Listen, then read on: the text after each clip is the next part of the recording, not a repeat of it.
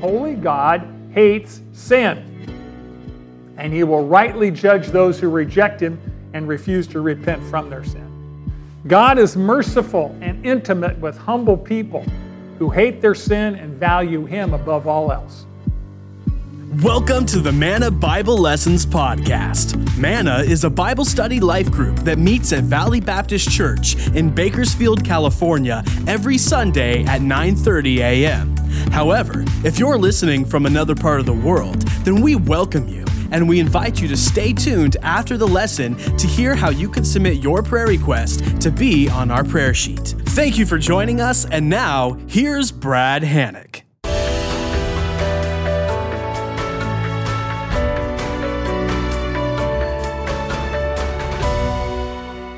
Fellow students, if you'd be so kind, open your Bible to 2 Chronicles 34. 2 Chronicles 34, today we're concluding our study of the monarchy of Israel. We delineate the biographies of Israel's kings and one queen. Upon the death of King Solomon in 931, the unified kingdom split into two parts. The northern 10 tribes became known as the northern kingdom of Israel, and the southern 2 tribes became known as the southern kingdom of Judah.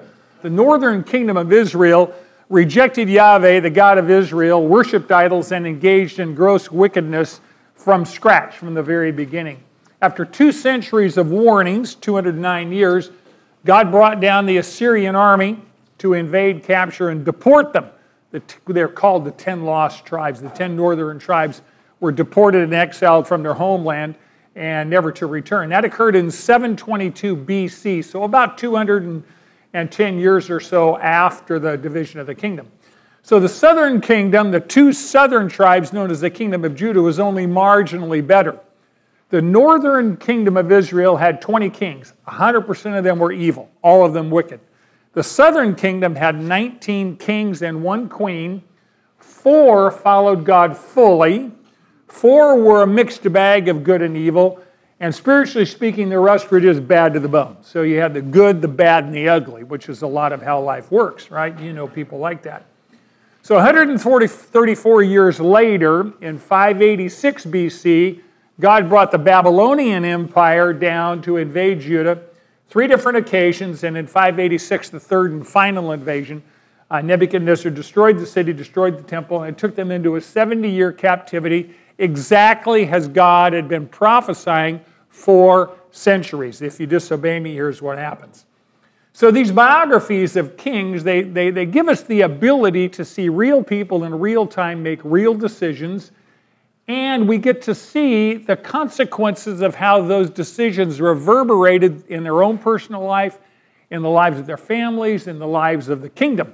So you don't have to make the same bad decisions they made. You can look and say, I don't have enough room on my skull for all the knots I'm going to collect by making the bad decisions myself. I can look at the knots on somebody else's skull and say, I wonder how they collected that scar tissue.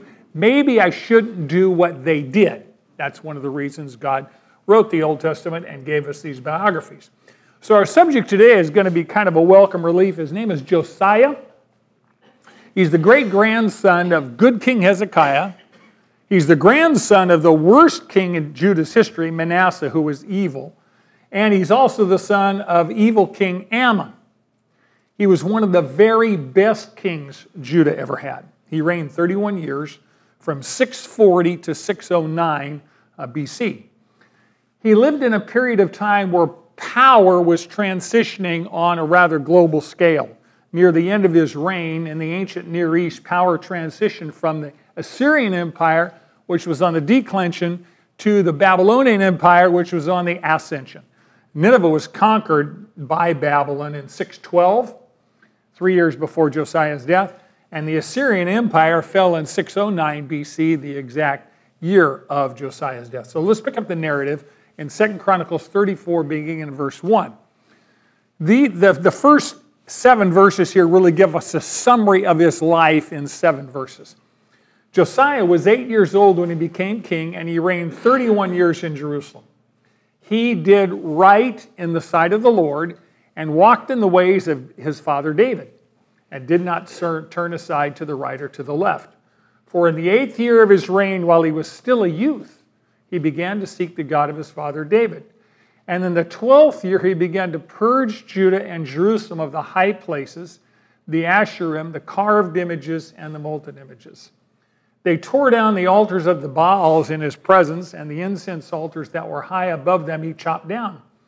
Also the Asherim, the carved images, and the molten images he broke in pieces and ground to powder and scattered it on the graves of those who had sacrificed to them. Then he burned the bones of the priests on their altars and purged Judah and Jerusalem. In the cities of Manasseh, Ephraim, Simeon, and even as far as Naphtali, and their surrounding ruins, he also tore down the altars, beat the Asherim and the carved images into powder, chopped down all the incense altars throughout the land of Israel. Then he returned to Judah, Jerusalem. So here's our first principle. Repentance is more than sorrow over sin. It is a ruthless and relentless war against sin. Let me repeat that. Repentance is more than sorrow over sin. It is a ruthless and relentless war against sin. I want you to know that when God says Josiah did what was right, the standard for that definition is what? In the sight of the Lord. So God's perfect character is the eternal standard of right and wrong, because he is the definition of what right is. God's assessment of Josiah's life was that he did right in God's sight. It says that Josiah did not become distracted from following God. He said he didn't turn to the right, he didn't turn to the left. He stayed focused on following the Lord his entire life. And God defines what right looks like in the very next sentence. There's two words I want you to pay attention to. One, it says, he began to seek God when he was 16 years old, the 8th year of his reign. So this is an internal pursuit of the Lord. And number two, there's an external action. He began to purge Israel of idolatry and evil. So 16 years old, he began to seek the Lord himself internally. 4 years later, age 20, he began to do something about that and purge Judah from all the idols that his grandfather Manasseh and his father Amon had set up. Now, the word purge is not a passive word.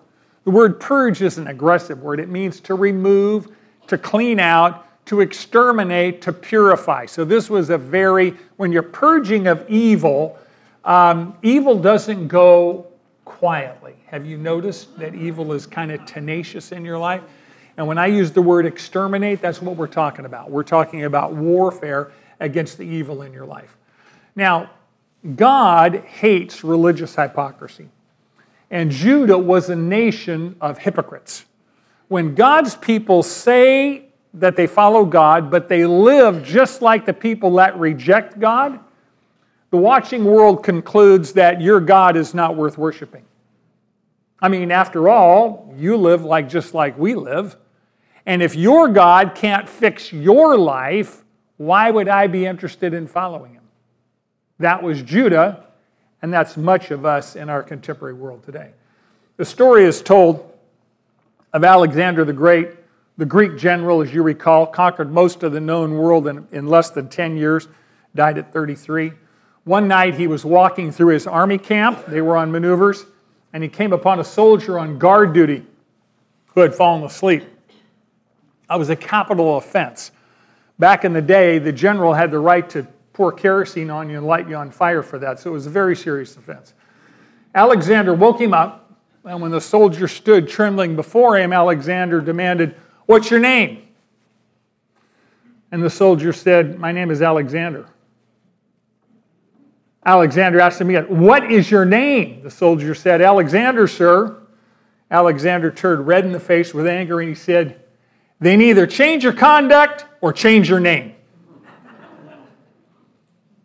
When you read the extensive wickedness that Judah was practicing, it's easy to conclude they needed either a name change or a conduct change.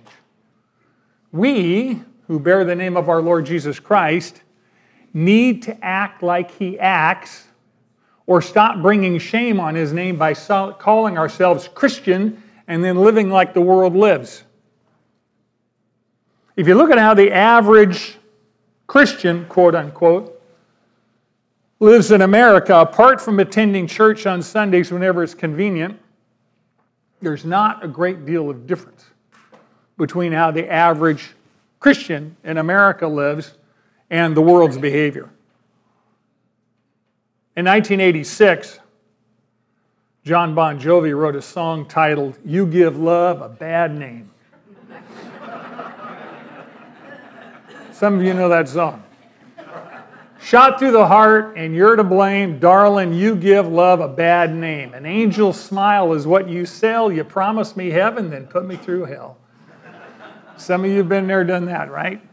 The truth is, the nation of Israel had been giving God a bad name for about 300 years, actually close to 700. At Mount Sinai, when God gave them his covenant, he outlined the terms and conditions of what it was to have a covenant with the living God. It was really his marriage contract with the nation of Israel. If you obey me and follow my law, then you will be my special people. You will be a nation of priests. You will be my representatives on planet Earth. You will be my ambassadors. You will be my people. You will belong to me, and I will be your God, and I will belong to you. That was the marriage covenant between God and Israel. And Israel swore that they would keep faithful to the Lord alone and love him alone and stay faithful to him. And in reality, they have been committing spiritual adultery with other gods. That's, by the way, idolatry. That's spiritual adultery for 700 years. God's been very patient, but this nation has been giving God a bad name. Not only are they spiritual adulterers, but the surrounding nations really thought that God approved of their idol worship. As a matter of fact, they thought that God was the source of their idol worship. Their sexual immorality, their social injustice. It was a corrupt culture, and yet they claimed to belong to God. They gave God a bad name. They had been dragging his holy reputation through a moral cesspool, and God had had enough. So beginning at age 16, Josiah began to seek the Lord personally, and then the Lord cleansed his own heart, and beginning at age 20, based on his own personal cleansing from sin, Josiah turns that into action. It says that he personally went throughout the land of Judah, and even northern Israel. Of course, Israel has been taken captive 100 years ago, so there's no northern Israel there. There's the land, and he's on a mission, and it's not a peace mission. It's a mission of warfare. It's warfare against evil and idolatry, and it's ruthless. It says that Josiah personally oversaw the destruction of all the idols, the statues, the temples, the shrines, the incense altar, the carved images, everything that the nation used to commit spiritual adultery. Idolatry was shot through this culture. The text indicates that there was an enormous amount of altars and shrines and temples to destroy. By the way, when they use this phrase, digging up the bones, when you were buried back then, they buried you and your bones don't decay as fast as your flesh does, so your bones are still there as evidence that you lived.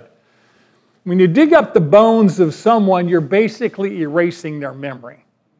You're basically saying, I'm destroying any evidence that you ever existed.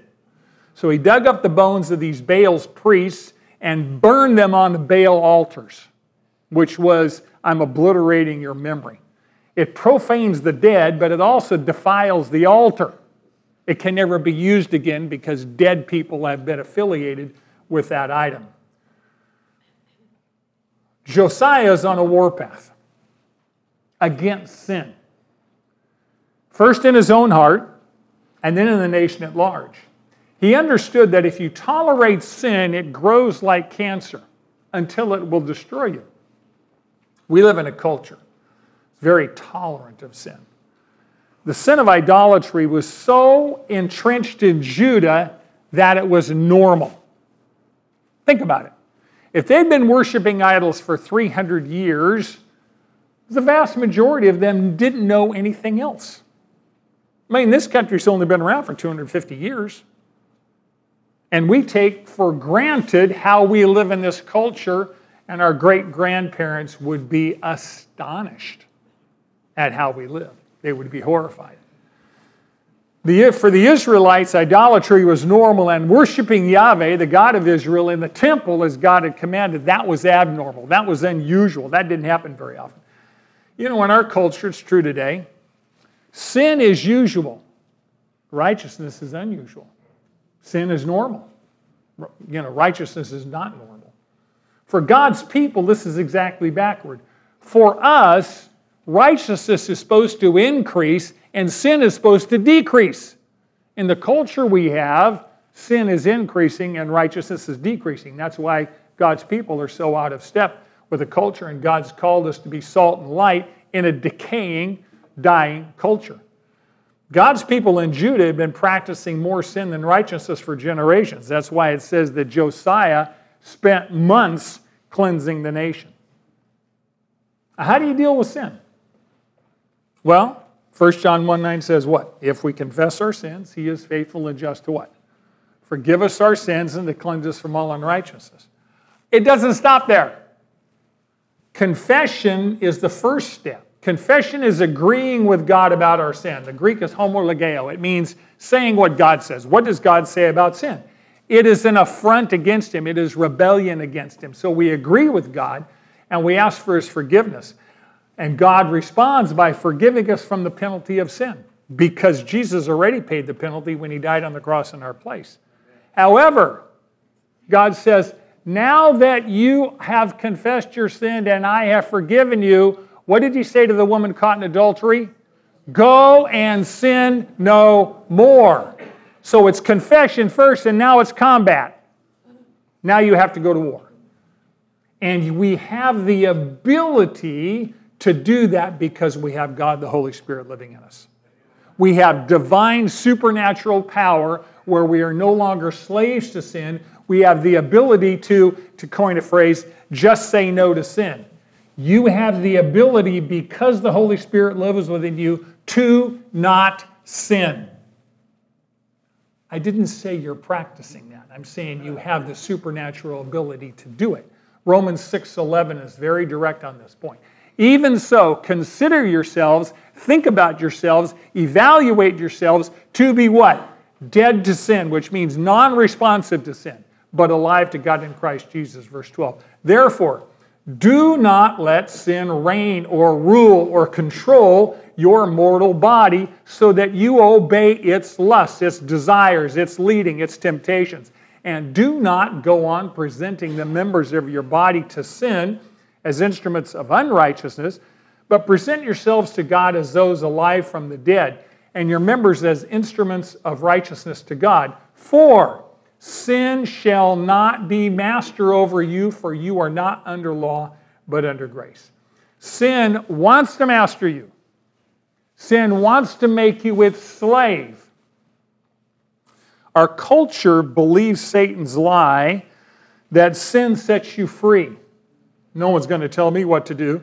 Oh, you're obeying your body and following its lust. You're a slave to your own lust, and you've been doing that since you were born, and you're free. You're not free.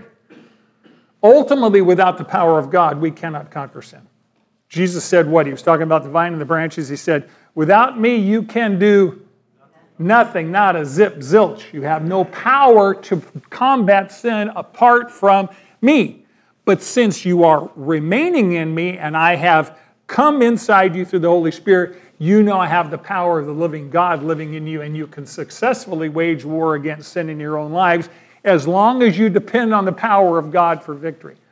Colossians 3:5 says, therefore, he's talking about now that you have been raised with Christ, put to death. That's not a kind word. That says exterminate, destroy, murder, kill. Put to death what belongs to what? Your worldly nature, your sin nature. And he gives you some examples: sexual immorality, impurity, lust, evil desire, and greed, which is idolatry. So he's not just talking about asking for forgiveness and confessing sin. You must do that.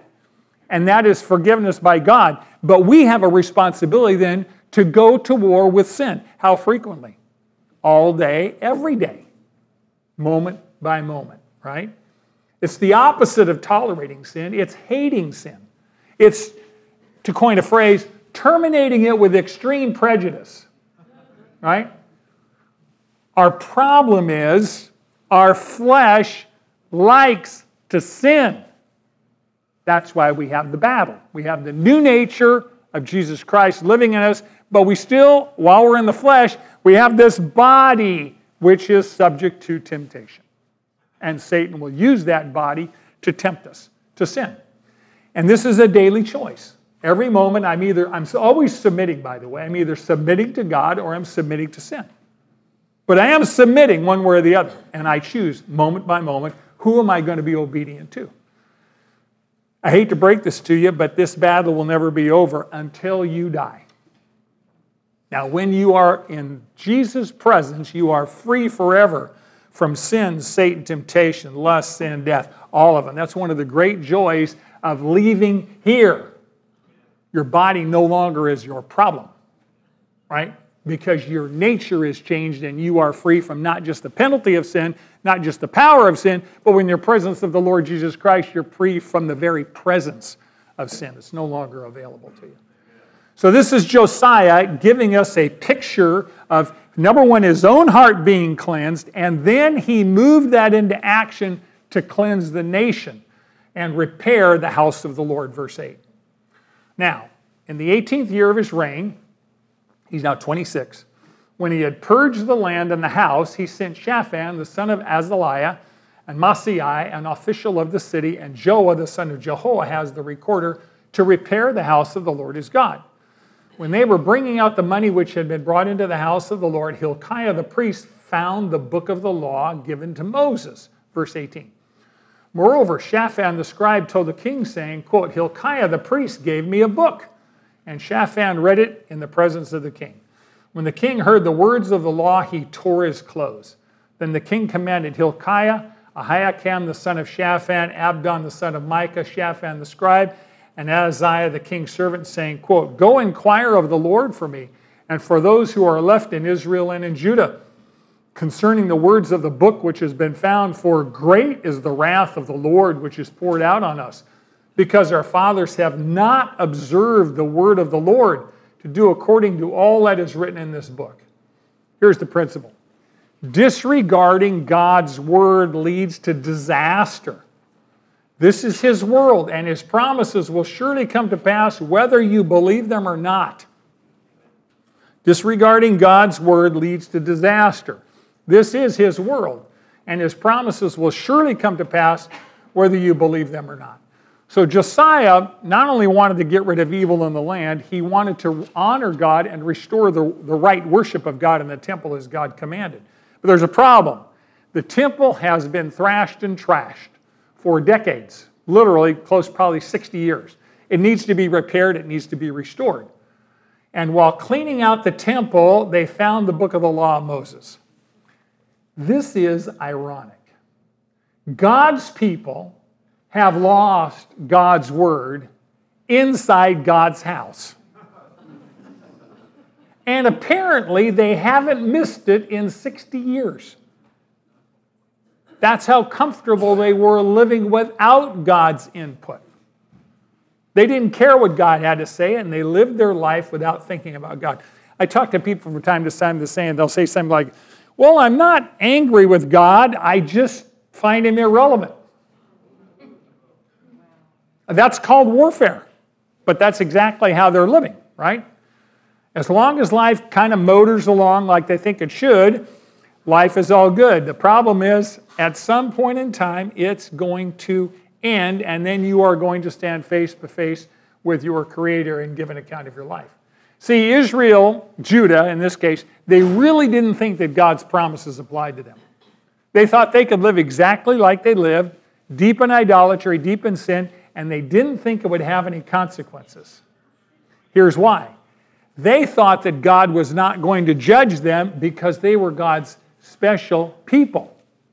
How many people call themselves Christians and believe the same thing? See, our contemporary culture disregards God as well. Today, people either one, don't believe God exists, or number two, if he does exist, he's really impotent. He's kind of a powerless person. They view him that when someone says, the good Lord, oh, the good Lord, well, you're telling me you don't have a concept of God that is holy and righteous and omnipotent. You say, well, God is kind of my favorite uncle. when they start using terms like the man upstairs, which is blasphemy, of course, they're saying that God is this kind old man who's going to overlook my sin because deep down, what? I am a, quote, good person. On what standard of goodness? Not God's standard of goodness, because God's standard of goodness is perfect. What they're telling you is their God is not the God of the Bible. And I use that frame extremely explicitly. When you talk about God, always use the phrase the God of the Bible, because the Bible tells us who He is. You don't get to make up God in your own image. The content of who God is written in black and white. He's the creator of the universe, and He not only created the universe, He wrote the rules for how His universe operates. He makes the rules and keeps His promises. And His promises always take place in real-time history. And they take place whether or not you believe them, they take place whether you not obey them, and they take place whether or not you even like them. So Judah, who has no excuse, they grew up with the law and knew it, they have gone almost 60 years without the law. They're living life the way they want to live. They've neglected God. They've rejected God. And they're now going to experience the consequences. Apparently, as near as we can tell, Manasseh, which is Josiah's grandfather, had destroyed virtually all the copies of the law. This may have been the last one. We don't know, but they didn't have any other ones. It's interesting that God always preserves His word, though. He wants to be known. So He allowed His word to be found, read, and obeyed. And when they say the word of God, they're talking about the book of the law. They're talking about the Torah, the Pentateuch, the first 5 books of the Bible written by Moses. And Shaphan, the scribe, probably was reading in Deuteronomy 28. If you want an excellent passage to talk about choices and consequences, Deuteronomy 28 will give you an extensive list of God's promises. Blessings for obedience, cursings for disobedience. Now, Josiah's response should be our response. When Josiah heard all that God had promised, he tore his clothes, which was a sign of grief and a sign of extreme sorrow. He understood that Judah's problems had come about because they had rejected their God. He understood that God was perfectly just. He understood that God was keeping His promises to judge His people because they broke His covenant, right? As soon as he read God's word, he wanted to understand what He meant and what he should do about it. So he sent his staff to the prophetess Huldah, verse 22. So Hilkiah and those whom the king had told went to Huldah the prophetess, verse 23. She said to them, quote, "Thus says the Lord, the God of Israel, tell the man who sent you to me, thus says the Lord, behold, I am bringing evil on this place and on its inhabitants, even all the curses written in the book which they have read in the presence of the king of Judah, because they have forsaken me and have burned incense to other gods, that they might provoke me to anger with all the works of their hands. Therefore, my wrath will be poured out in this place, and it shall not be quenched." Here's the principle. Holy God hates sin, and He will rightly judge those who reject Him and refuse to repent from their sin. Holy God hates sin, and He will rightly judge those who reject Him and refuse to repent from their sin. So, what is sin? Sin is a lack of conformity to the character of God and the law of God. It is human rebellion against their infinite personal God. 1 John 3 gives us one word. It says, sin is lawlessness. In other words, God gives us the law and is our rebellion against it. You want to see the initial example of sin? It is in Genesis 3, right? It is rebellion against God's authority. What did God tell Adam and Eve? He told them explicitly to do not do what? Do not eat of the tree of the knowledge of good and evil. You have free access to everything else in my creation. There's only one thing you cannot do. And of course, what did they want to do? The one thing that God told them not to do. So first in their thoughts and then in their actions, they chose to, number one, disbelieve God and then to disobey Him. And disobey something that He had explicitly told them not to do. It was an intentional transgression. That word transgression, another frame for that is the word trespass.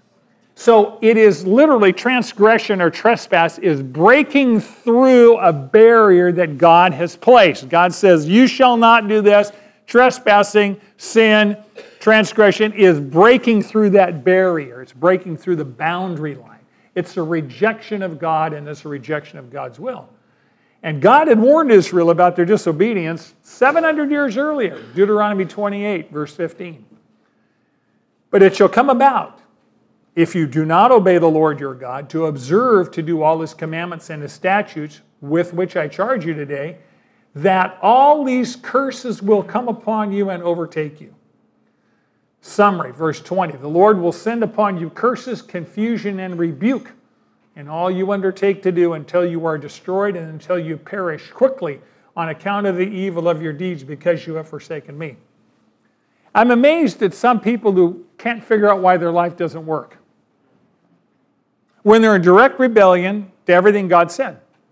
And they break his rules, they break his laws, and they can't figure out how come life is so screwed up. Well, he wrote it down. He gave you the operator's manual. Here's how you should live, right? If you do what the operator's manual said, you will not have a perfect life, but you will have the power of God in your life to support what you're doing. Now, Deuteronomy 28, the first 14 verses are blessings. Very specific. The last 53 verses are specific and graphic curses for disobedience. Very specific. This will curl your hair. Don't read this late at night. You won't be able to sleep. But Israel knew all this, and they chose to rebel against God anyway. Here's the part that should terrify you. It's the last 5 words. My wrath will be poured onto this place, and it shall not be quenched. You know what that means? It means there is a point of no return. There is a point of no return. When God says, I will surely bring judgment on you, regardless of your remorse or your repentance going forward. And you know something, as a parent, you know this. There does come a point where you absolutely must keep your promise to your child or your grandchild. And you must discipline them for their disobedience, regardless of how sorry they are. You've heard all this, I'm sorry, I'm sorry. You're not sorry, you just want to get your bottom whacked. That's why you don't want the discipline. You promised, if you do this, this is going to happen. Then you bloomin' well better do what you promised, or they no longer believe you. And now they will sin with impunity. And God says, we're past the point of repentance. I am going to judge you regardless of what you do going forward. Because God always keeps his promises, and we should always keep ours as well. So God's got a word of judgment for the nation, but interesting, he has a word of grace for Josiah, verse 26. But to the king of Judah, who sent you to inquire of the Lord, thus you will say to him, thus says the Lord, the God of Israel, regarding the words which you have heard, because your heart was tender, and you humbled yourself before God when you heard his words against this place and against its inhabitants, and because you humbled yourself before me, tore your clothes and wept before me, I truly have heard you, declared the Lord. Behold, I will gather you to your fathers, and you shall be gathered to your grave in peace, so that your eyes will not see all the evil which I will bring on this place and on its inhabitants. And they brought word back to the king. Here's the principle. God is merciful and intimate with humble people who hate their sin and value him above all else. God is merciful and intimate with humble people who hate their sin and value him above all else. It's very clear that Josiah valued the Lord more than anything else. He saw sin like God saw sin. Sin bothered him. He tore his clothes in grief and sorrow over the sin in the land because he understood that sin was a direct attack on a loving father. Josiah cared about what God cared about. He cared about what God said. He cared about how God felt. Israel's sin against God broke Josiah's heart, and he wept and tore his clothes in grief. It's an interesting question. Does sin break your heart? I'm not talking about somebody else's sin. It's easy for us to get judgmental about that. does our own sin break our heart because of what it does to our Father? Does His heart matter to us? Does His opinion of what we're doing matter to us? It should. It should matter intensely to us. Isaiah 57:15. This is God speaking. He says, "For thus says the high and exalted one, who lives forever, whose name is holy. I dwell on a high and holy place, and also with the contrite and lowly of spirit, in order to revive the spirit of the lowly and to revive the heart of the contrite." Isaiah 66 verse 2 says, "But to this one I will look, to him who is humble and contrite in spirit, and who trembles at my word." See, God is the creator, but He's also the center of His universe. And He tells us what He requires to have a relationship with us. Sinful people must come to God in humility because sinful humans don't deserve anything but God's judgment. We cannot live with God as equals, right? He dwells in heaven, holy. We dwell on earth, sinful. But He promises to listen to and even live with what? The humble person. It's phenomenal that holy God would say, if you come to me with humility and you're broken over your sin, I will not only listen to you, I will live with you. I will take up residence with you, which is amazing. God wants a relationship with people, but that relationship's impossible unless our sin is dealt with. Now, God made a relationship with the impossible by sending His Son, Jesus Christ, to pay the penalty for our sins. Jesus took our sin on Himself, and He gave us His perfect righteousness. A proud person, number one, doesn't believe they're a sinner. Number two, they don't believe God is their sovereign king either. They believe that they're their own king. A humble person recognizes that their sin is separated from the God.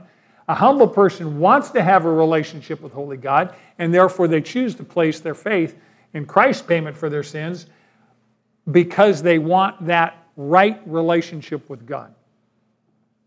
So the nation is arrogant and proud and going to be judged. Josiah is humble and broken over his sin, and God extends mercy. So God is both perfectly just and perfectly righteous and perfectly holy, and yet He's perfectly loving and perfectly merciful and perfectly full of grace. And both of those are attributes of the Lord God. Verse 29. Then the king sent and gathered all the elders of Judah and Jerusalem. The king went up to the house of the Lord, and all the men of Judah, the inhabitants of Jerusalem, the priests, the Levites, and all the people, from the greatest to the least, and he read in their hearing all the words of the book of the covenant which was found in the house of the Lord.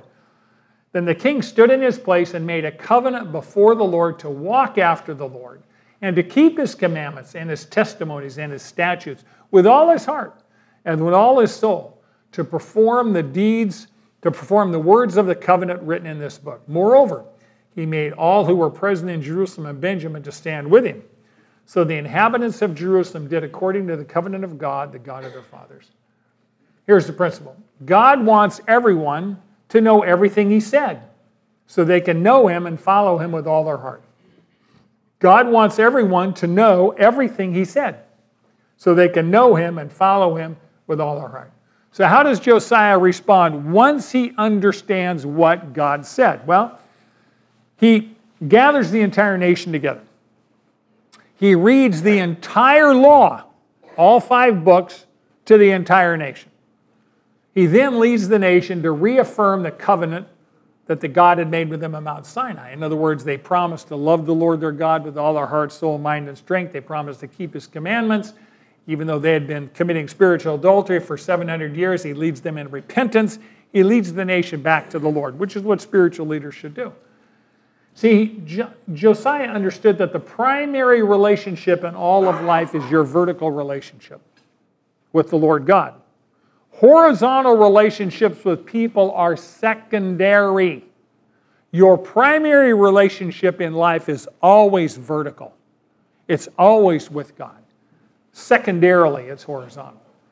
So after the nation reaffirmed their covenant to obey God, confessed their sins, promised to follow God, then they celebrated the Passover feast. For those of you, the Passover feast was with the feast they commemorated the exodus from Egypt. And this feast was celebrated in an amazing way. 2 Chronicles 35, verse 18 says, "There had not been celebrated a Passover like it in Israel since the days of Samuel the prophet, nor had any of the kings of Israel celebrated the Passover as Josiah did with the priests, the Levites, all Judah and Israel who were present, and the inhabitants of Jerusalem." This is unique. In 400 plus years, they had not celebrated the Passover with this degree of conformity to the law of God. Josiah did everything by the book in terms of what the law said, how you celebrate the Passover he did. Not even David had celebrated the Passover like this. As a matter of fact, it's interesting that no king in David's line, including David himself, more closely approximated God's ideal for a king. And by the way, he wrote that down in Deuteronomy 17 than Josiah. Josiah, however, was not perfect. He had multiple wives, of course, which was contrary to God's ideal in Genesis 2. It's important to understand that while Josiah and the nation are repenting, confessing their sins, getting themselves back right with the Lord, the world around them was changing. The two major regional powers were Assyria and Babylon. Egypt down south was a swing player. Assyria was on the decline. Babylon was on the ascendancy. Nineveh had fallen 3 years earlier. It's now 609. They fell in 612. So the last pocket of military power for Assyria was concentrated in Carchemish. So Babylon now comes from the south of the Fertile Crescent, and they're moving north and west to Carchemish. They want to destroy the last remnants of the Assyrian army and get rid of this empire. The Egyptian empire way down to the south, they make a military expedition north to come to the aid of Assyria. So Egypt and Assyria are allied against Babylon. Carchemish is about 250 miles northeast of Damascus on the Euphrates River. Now Josiah is down here in Jerusalem, north of Egypt. And he fears that an alliance between Egypt and Assyria is going to put him in the middle. It's going to put Judah in the middle of these two pinchers, Egypt and Assyria. So he decides to intercept Pharaoh Necho before they reach Carchemish. So Josiah is pro-Babylonia and Egypt is pro-Assyrian. So Pharaoh Necho sends messengers to Josiah, says, "Why are you fighting with me? I don't have a beef with you. My beef is with Assyria, right? It's not you." He even told Josiah, "God, the God of Israel, told me to go north and to fight with Assyria." Now, it's pretty clear that Josiah didn't believe Necho because he engages him in Megiddo, in the Jezreel Valley. So the Egyptian army probably traveled north from Egypt by sea. They land in northern Israel. They're traveling through the valley of Megiddo by Mount Carmel when the army of Judah meets them in battle. It says Josiah disguised himself for the battle. He was wounded by Egyptian archers and died in Jerusalem at age 39 in 609 BC. Now this valley of Megiddo, of course, is where Armageddon will take place at the end. It's been a very famous site of multiple battles throughout history. And you look at Josiah's life and you think, what a waste. He died at 39 and seems to have died unnecessarily. If he would have not meddled in business that wasn't his, maybe he could have lived beyond 39 and done so much more good, right? However, the sovereignty of God supersedes human decision making. I've talked to people who said, "If only I'd have done blah, blah, blah," maybe they wouldn't have died. "If only I'd have done blah, blah, blah," maybe they wouldn't have gotten sick. Maybe they would have anyway. You and I are not God. The sovereignty of God overrides human decision making. So God has decreed the coming judgment of Judah regardless of Josiah's reforms. That doesn't mean those reforms didn't matter. Many people came to faith. maybe for the first time under them at that point. But it's important to realize that Josiah accomplished everything God intended for him to do, even though he died at 39. And God's assessment of his life was that he did right in the sight of the Lord. Now, I don't know how long you're going to live, and I certainly don't know how well you're going to live between now and D-Day. But remember, at the end of the day, what other people think about you is not relevant. They have nothing to say about your eternal destiny. What God says about us is everything. So are we living day by day, moment by moment, week by week, to say, what's God's assessment of this decision? How does God think about what I'm doing? How does God think about what I'm thinking? You know, sin and righteousness are much more than actions. For those of us that have known Christ for a number of decades, or even a number of years, most sin is not activity. It's thought. It's thought. It's the intent of the heart. It's monitoring your thought life to make sure that you're thinking biblically and you're thinking like God thinks, so you will act like God thinks as well. There are absolutely biblical things you can do so that God will say, this person did right in the sight of the Lord. Number one, you need to know what he says, which means open his word. And then number two, you need to cry out to the Lord for power to obey what he said. And he will give you the power. If you're trying to do what he said to do in your own power, it will be failure after failure after failure. If you're asking him for strength to do what he wants you to do, he will give it to you. By the way, he did right or she did right in the sight of the Lord. That'd be pretty good on your gravestone. It was interesting. Caleb's going home date was November 15th, so we always go out to the cemetery. And I read a lot of gravestones. I spend an hour out there. It's interesting. Those were real people who lived real lives. And you have a birth date, and you have a going home date. And the dash is everything in between. And all of them made decisions, right? And I have no idea what those decisions were. But God does. And you see, what we put on gravestones is our assessment of that life. Beloved, husband, father, grandfather, usually relational stuff. Sometimes a statement of faith.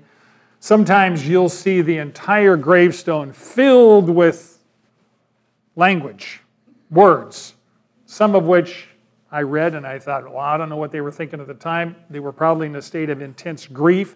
And so, you know, we don't always think clearly. I can tell you that. Many of you know that as well. The important thing is human assessment is not what's important. God's assessment of Josiah's life is all that mattered. And we are to fulfill God's purpose for him putting us on planet Earth before he says it's time to come home. Okay, let's review. 1, repentance is more than sorrow over sin. It is a ruthless and relentless war against sin, beginning in our own life. That's where the warfare primarily is. Number 2, disregarding God's word leads to disaster. This is his world, and his promises will surely come to pass, whether you believe them, obey them, or like them, right? Number 3, holy God hates sin, and he will rightly judge those who reject him and refuse to repent from their sin. That's his justice. He is perfectly just. But he's also merciful and gracious. Number 4, God is merciful and intimate with humble people who hate their sin and value him above all else. And lastly, God wants everyone to know everything he said so they can know him and follow him with all their heart. If you want to know him, he's told you all about himself right here in his book. You can know the living God. That should, number 1, blow your mind. Number 2, it's the most intoxicating thing in the world because God designed us to crave him and to find him because he showed himself to us. Thank you for coming. Thank you for staying with us for the last 6 months through this. Now that you know... Manna meets at Valley Baptist Church at 4800 Fruitvale Avenue in Bakersfield, California, every Sunday at 9:30 a.m. in the choir room. We would love for you to join us. Here at Manna, we believe in doing life together. So if you're in need of prayer, submit your request to mannabiblepodcast@gmail.com, and our class will be happy to pray for you. Thank you for joining us today, and now that you know, do.